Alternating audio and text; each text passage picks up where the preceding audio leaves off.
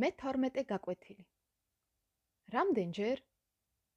ერთხელ, ორჯერ, სამჯერ, ოთხჯერ, ხუთჯერ, ათასჯერ. ზოგჯერ. მითხარი, რამდენჯერ დღეში სეირნობ? მე ვსეირნობ დღეში სამჯერ. მე ვსეირნობ დღეში ორჯერ, ბავშვთან ერთად. რამდენჯერ იყავი საქართველოში? მე ვიყავი საქართველოში სამჯერ.